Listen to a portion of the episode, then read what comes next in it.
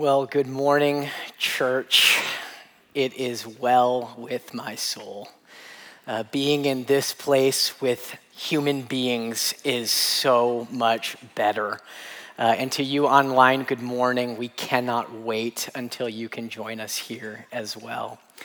Well, hey, welcome back. After three months of not being together, here we are. And uh, I, for one, am thrilled to have the opportunity to open God's Word with you. Uh, over the past uh, several months, and really this year, we are taking some time in our sermon series to unpack our church name, Radiant Bible Church. Uh, we began this series looking at our radiant God, and I don't have the front screens here, Wes, if that's possible to get them. Thank you. Uh, we began this year looking at radiant God grasping his greatness.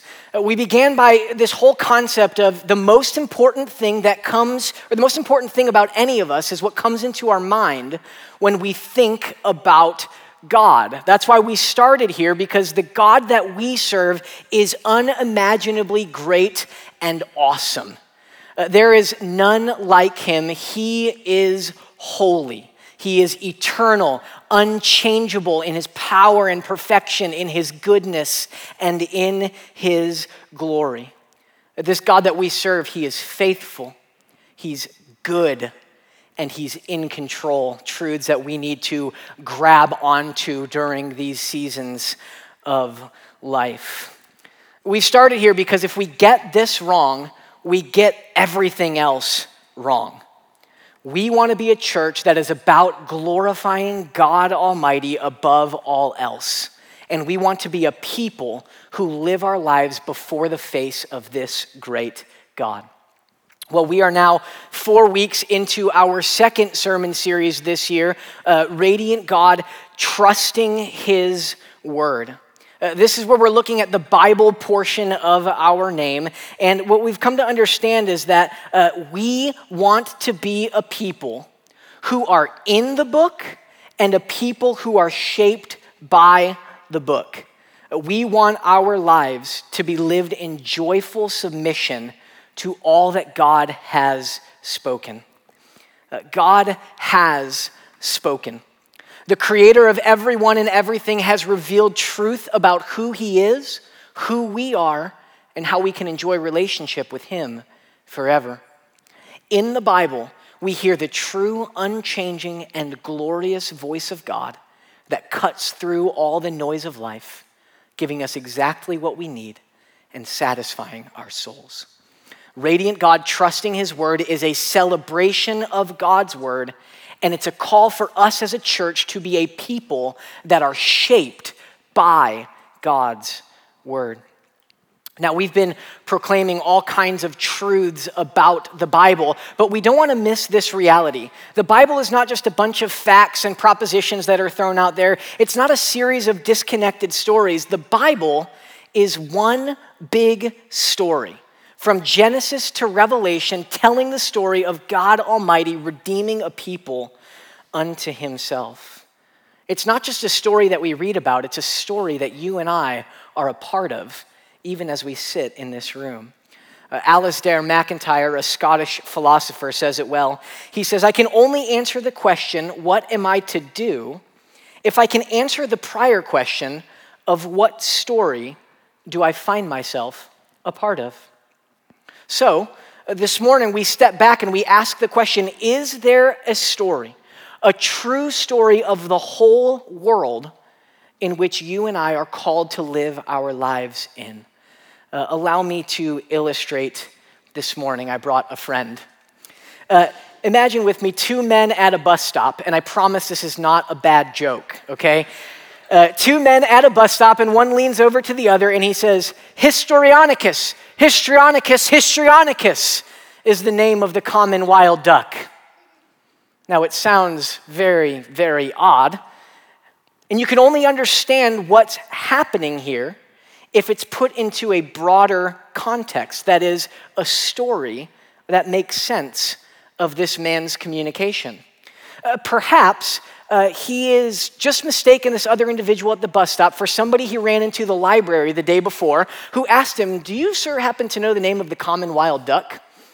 Or maybe he's just left a session with his psychotherapist and he's trying to get over his shyness. And so the psychotherapist is encouraging him to have conversations with even strangers. And he says, Well, what, what should I talk about? Well, just anything at all, I suppose. And this is what he comes out of the gates with. Or maybe he's a spy and he's meeting his contact at the bus stop, and that's his code name, and he says Histrionicus, and then they know they're in it together. You see, depending on which story this phrase, this story finds itself in, it has a wide range of meaning and significance. Each story has a significant impact on what's happening here. And this is true of all of human life a Hindu scholar, was once talking to a Christian theologian. He's a scholar of world religions. This is what he said I find in your Bible a unique interpretation of universal history, the history of the whole of creation and the history of the human race, and therefore a unique interpretation of the human person as a responsible actor in history. That is unique. There's nothing else in the whole religious literature of the world to put alongside the Bible. So, brothers and sisters, I invite you to lean in this morning and to hear the story of all stories. The story of the Bible that gives value, meaning, and significance to your life and to my life. It is the true story that we find ourselves a part of even this morning as we sit in this room. Here's an overarching sentence of what all of Scripture is about God reigns, saves, and satisfies through covenant in Christ for his glory. Here we go the story of the Bible in 30 minutes or less. It takes place in four acts. It begins in Act One with God.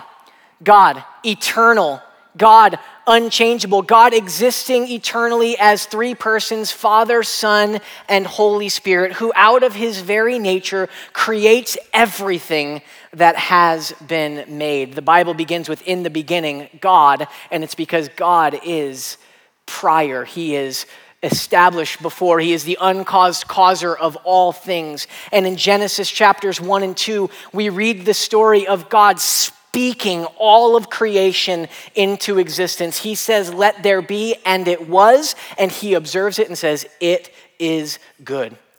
Six days of this glorious creation of God breathing stars out of his mouth and causing things that weren't in being to come into being. And then he gets to day six and he creates mankind as the pinnacle of his creation. There is nothing else like human beings in all that God has made. We were created specially and uniquely to relate with God, that is, to have a communion or a relationship with Him, and to reflect Him in a way that the rest of creation was not created to do. Genesis chapter 1, verse 27 says So God created man in His own image. In the image of God, He created him, male and female he created them. God sees everything. He gets to the end of day six. He talks about all that He's made, and He says, It is very good. It's exactly as He intended for it to be. There is not any bit of it that is out of order or out of place. Mankind enjoying this beautiful, this glorious, this miraculous relationship with God Almighty, and all was well in the world. But we all know that's not where the story ends. You see, instead of serving God and delighting in this relationship that we had with Him, we demanded that God serve us. Instead of submitting ourselves underneath His good and his good reign over our lives, we rebelled against the Lord and we said, Lord, I think I know better. And I think that there's a superior good that exists outside of the good that you've offered me and yourself. And so I am going to seek satisfaction in anything but God. God, you've been holding out on me. And so, because I believe there's something better out there, I'm going to go and seize it for myself. This breaks our relationship with God and it throws the whole world into complete and total upheaval. All of the brokenness and the sadness and the death and the hurt that you see going on in our world and that you have experienced infiltrating your life is because of this rebellion against God. It is because we thought that there is a good that exists outside of all that our good and gracious Father has already granted to us. Because of that, mankind and the earth now lived under a curse. In our rebellion, we were cursed. Man, woman, Satan, and the earth, all of it living underneath the judgment of turning away from God and seeking our own way. Mankind's relationship with God was severed. We were cut off from relationship with God. We became strangers, no longer part of his family. We were no longer with God. We were now in opposition to God. Uh, the Bible says that we were alienated, that we were far off.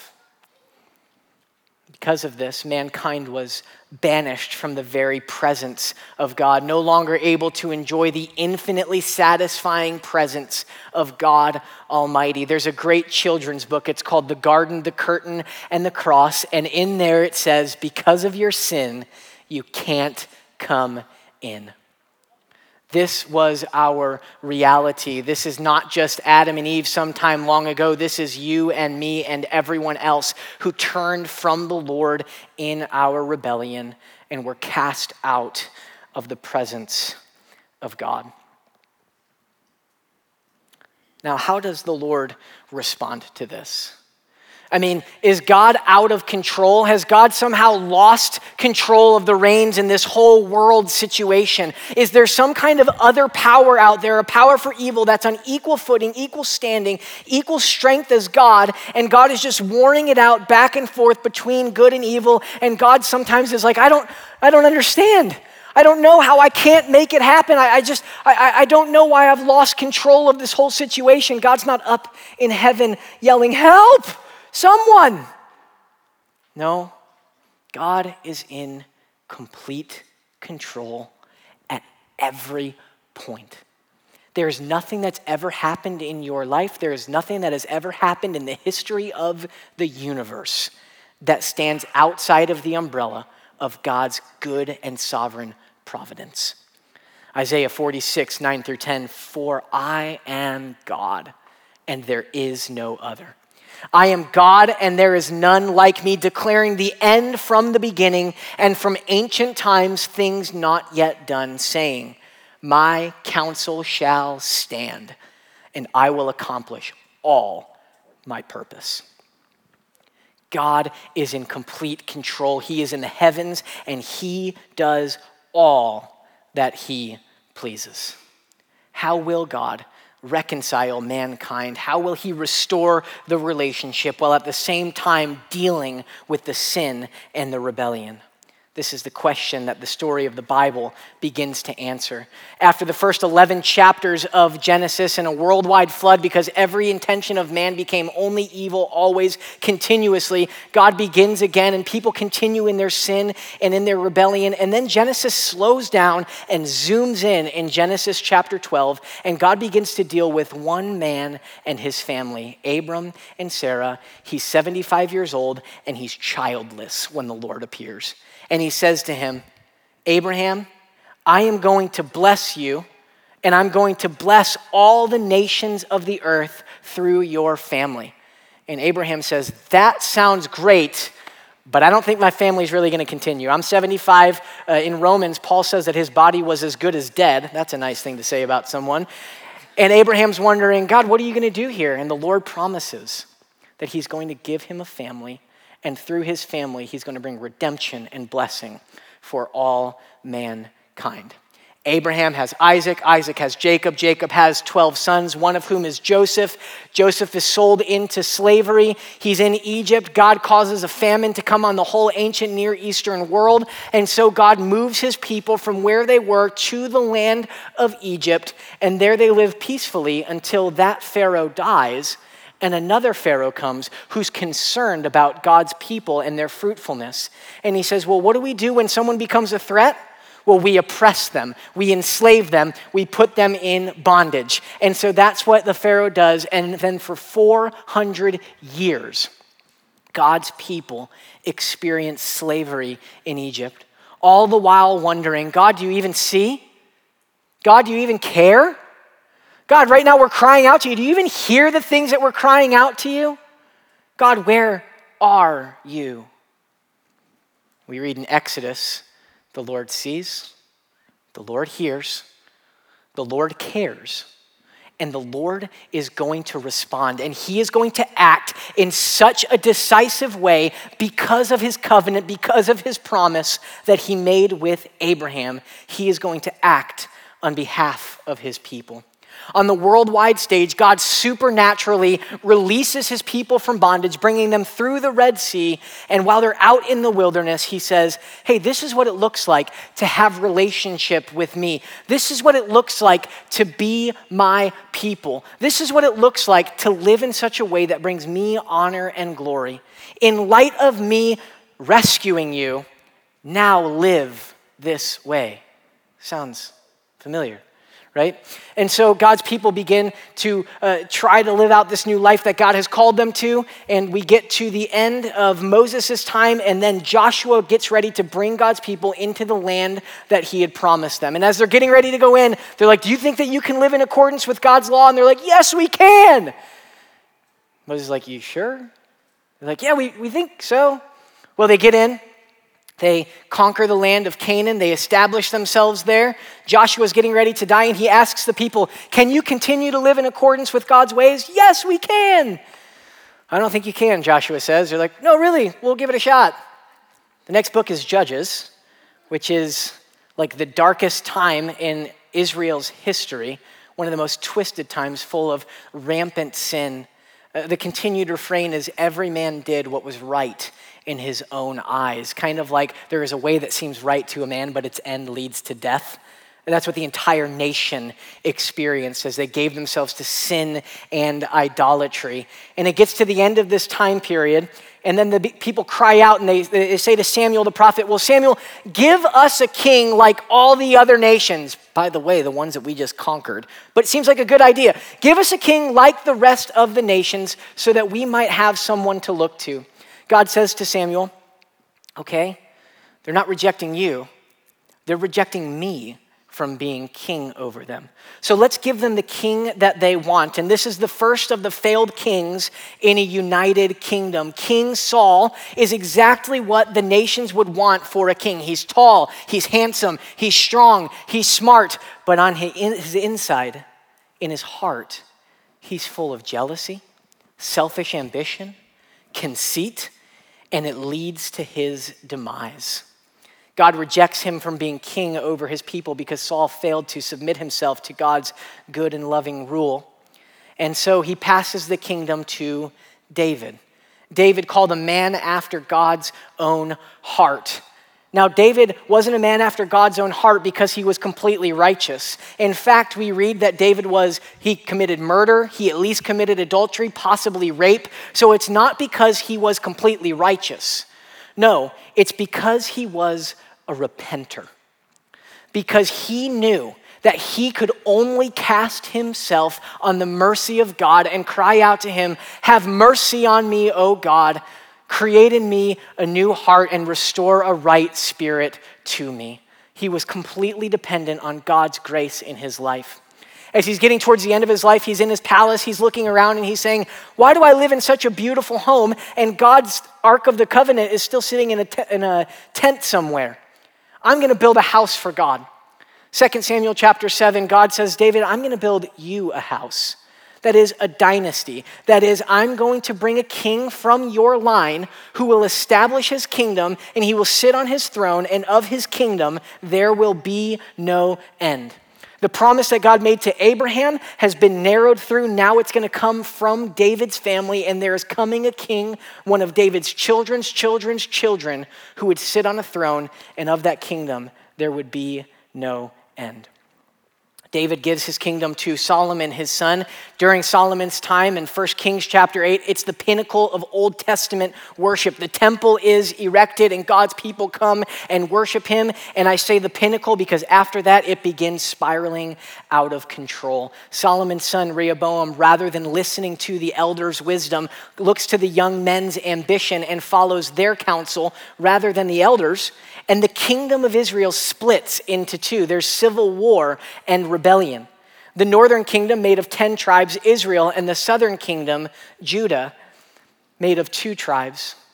This is where we get into the season of faithful prophets in a divided kingdom. It's stories of good kings and mostly bad kings moving from wickedness to wickedness, evil to evil, consistently pursuing idolatry.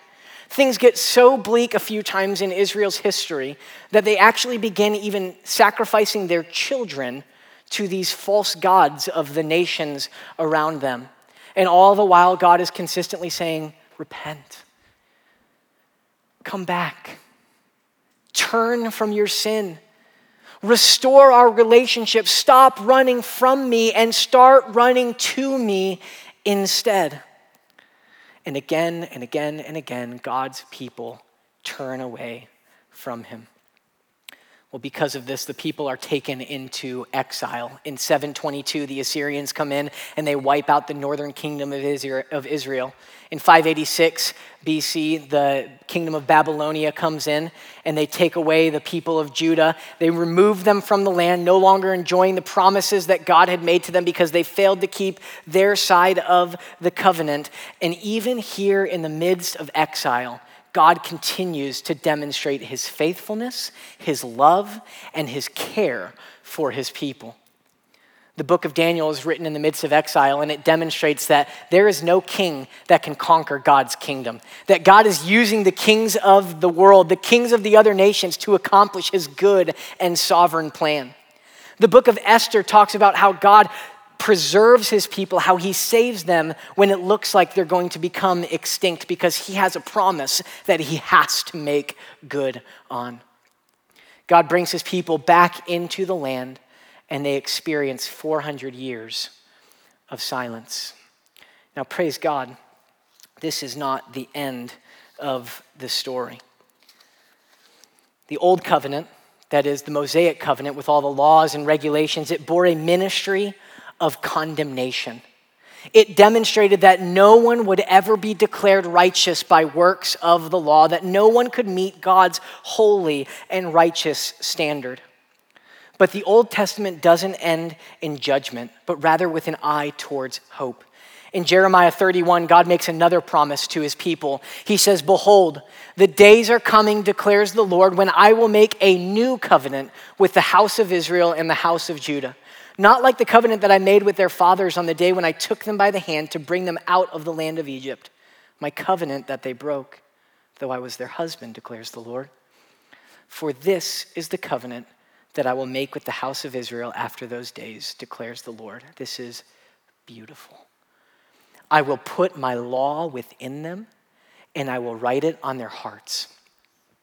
I will be their God, and they shall be my people and no longer shall each one teach his neighbor and each his brother, saying, Know the Lord, for they shall all know me, from the least of them to the greatest, declares the Lord.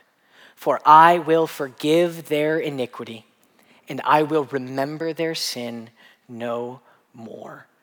And God's people said hallelujah or amen or something, because that is a beautiful, beautiful promise for you and for me. The Old Testament closes with promises left unfulfilled. It demands a sequel. God will see his kingdom purposes established, but there's still the unsolved question of how God will deal with sin and yet still bring his people into relationship with him. This moves us into Act 3 redemption. The New Testament, it is the climax of the one grand story that began back in the Old Testament. It opens with the Gospels, four portraits of Jesus, four stories of who Jesus is and what he came to do and why he had to do it. It's been said that the Gospels are stories of Jesus' death and resurrection with extended introductions. Uh, Jesus came for a purpose, he was on mission for the glory of the Father and for the good of his people. Romans chapter 5, verses 16 and then 18 and 19, it says, And the free gift is not like the result of the one man's sin. That is talking about Adam. For the judgment following one trespass brought condemnation, but the free gift following many trespasses brought justification. That is a right standing before God's presence. Therefore, as one trespass led to condemnation for all men, so one act of righteousness leads to justification and life for all men. For as by the one man's disobedience the many were made sinners, so by the one man's obedience the many will be made righteous. How glorious. We at one point identified with Adam, and because we identified with Adam, we took on all of Adam's condemnation. But now, for all of those who turn from their sin and trust in Jesus, we can identify with him and receive all of his righteousness. We can stand completely justified in the presence of God Almighty because of the sinless life of Jesus Christ. Jesus lived a perfect life. As our representative, there was not one single moment where he ever did something contrary to the Father's will, not a single moment of sin or selfishness, always being faithful. Jesus lived a perfect life.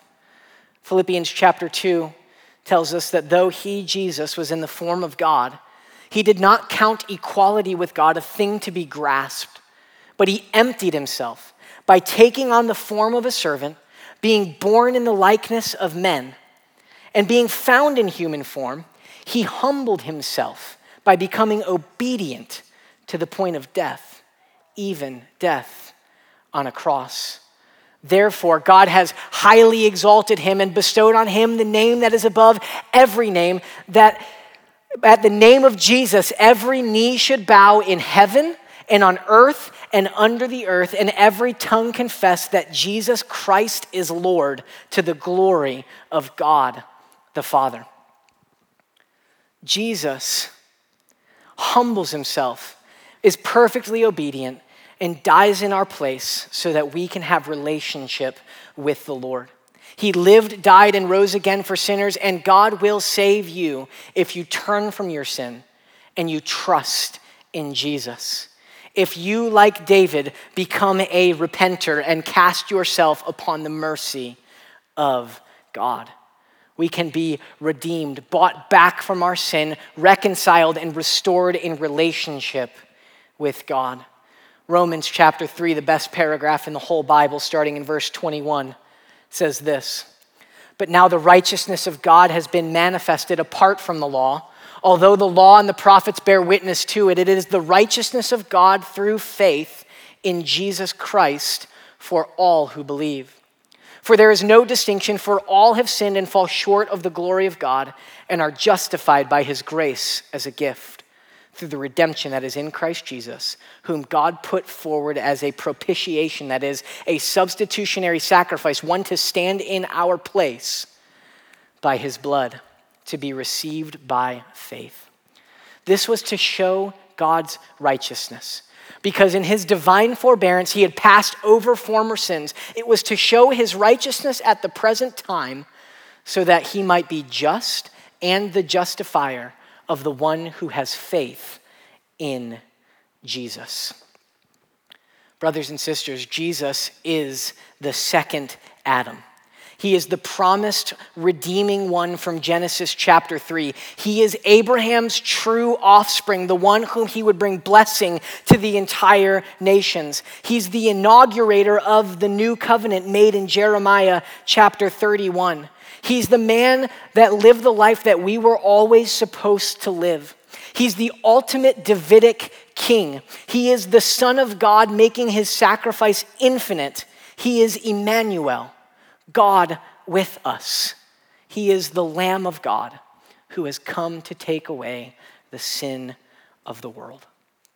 In Christ, sin is fully punished and salvation is freely offered. The sin bearer becomes the sin conqueror. He made him who knew no sin to be sin so that you and I might be counted as the righteousness of God.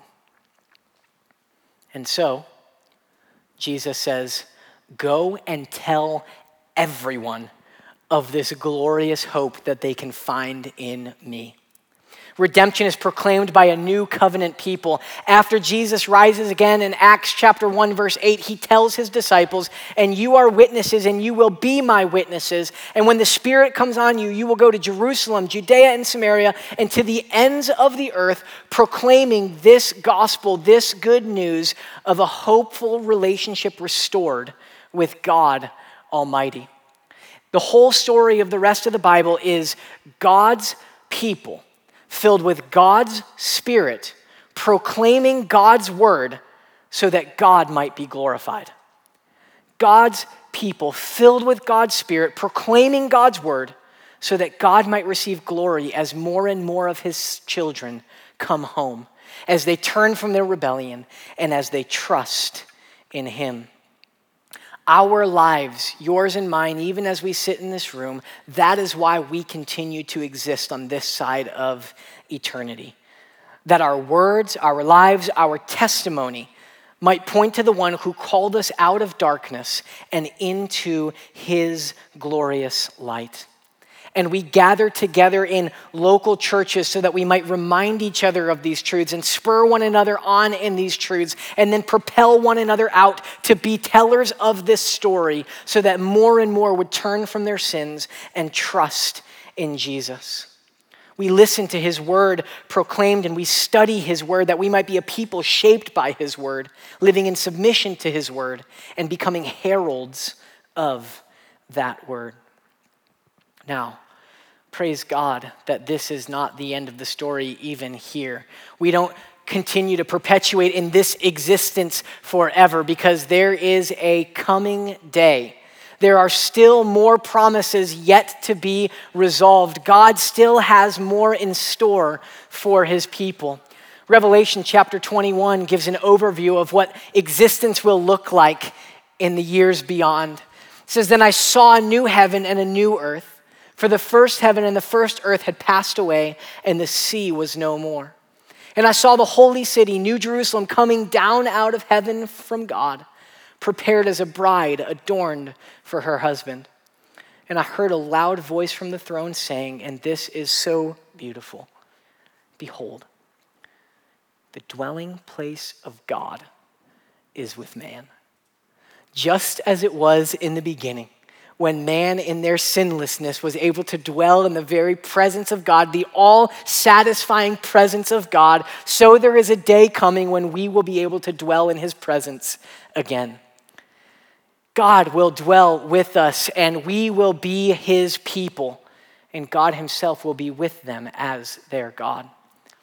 He will wipe away every tear from their eyes. Praise God and death shall be no more. Praise God.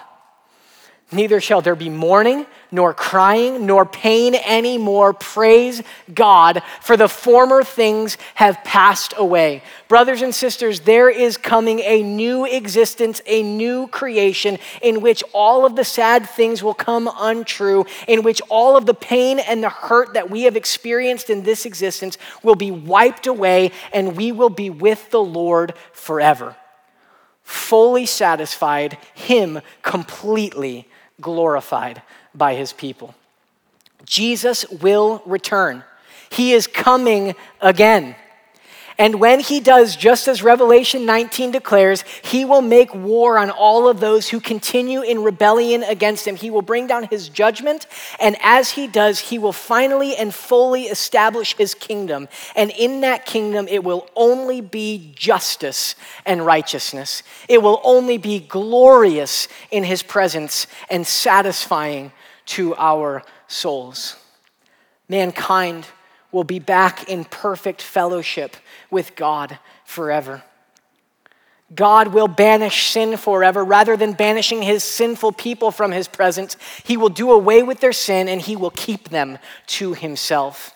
We will not just be free from the penalty and the power of sin, but we will also be free from the presence of sin, and it will be glorious. No longer will God say to us, Because of your sin, you can't come in. Jesus will say, I've dealt with your sin. Enter into the joy of your King. Life in relationship will be exactly as God intended for it to be, and it will be such forever. The Bible, it's not a series of disconnected stories. The Bible is not primarily about you and me and what we should do. The Bible is primarily about Jesus Christ and what he has done and what he promises to do in the coming future and for eternity. God reigns, saves, and satisfies through covenant in Christ for his glory. This is the story of the universe, the story that gives shapes to our lives today and will forever. The Bible tells this one story that climaxes in the life, death, and resurrection of Jesus Christ. For from him and through him and to him are all things. To him be glory forever. And all God's people said, Amen. Amen. Let's pray. Father, we rejoice in this glorious story. We rejoice in who you are, that out of your love and out of the relationship that you enjoy as the three persons of the Trinity, you created us. That you desired to satisfy us eternally, and yet, Lord, we turned from you in our rebellion, and oh, thank you, Jesus, for rescuing us from our rebellion. We oh, give you glory and honor for this beautiful story that only you could have made with all of its twists and turns, and yet knowing the whole time that you were sovereign over it all, just as you are sovereign over each of our stories in this room. So, Father, I pray that we would live our lives as tellers of this story, that we would live our lives as lovers of this story, that we would live our lives as participants in this story, knowing that it ends in your glorious presence. Oh, we can't wait. In Jesus' name, amen.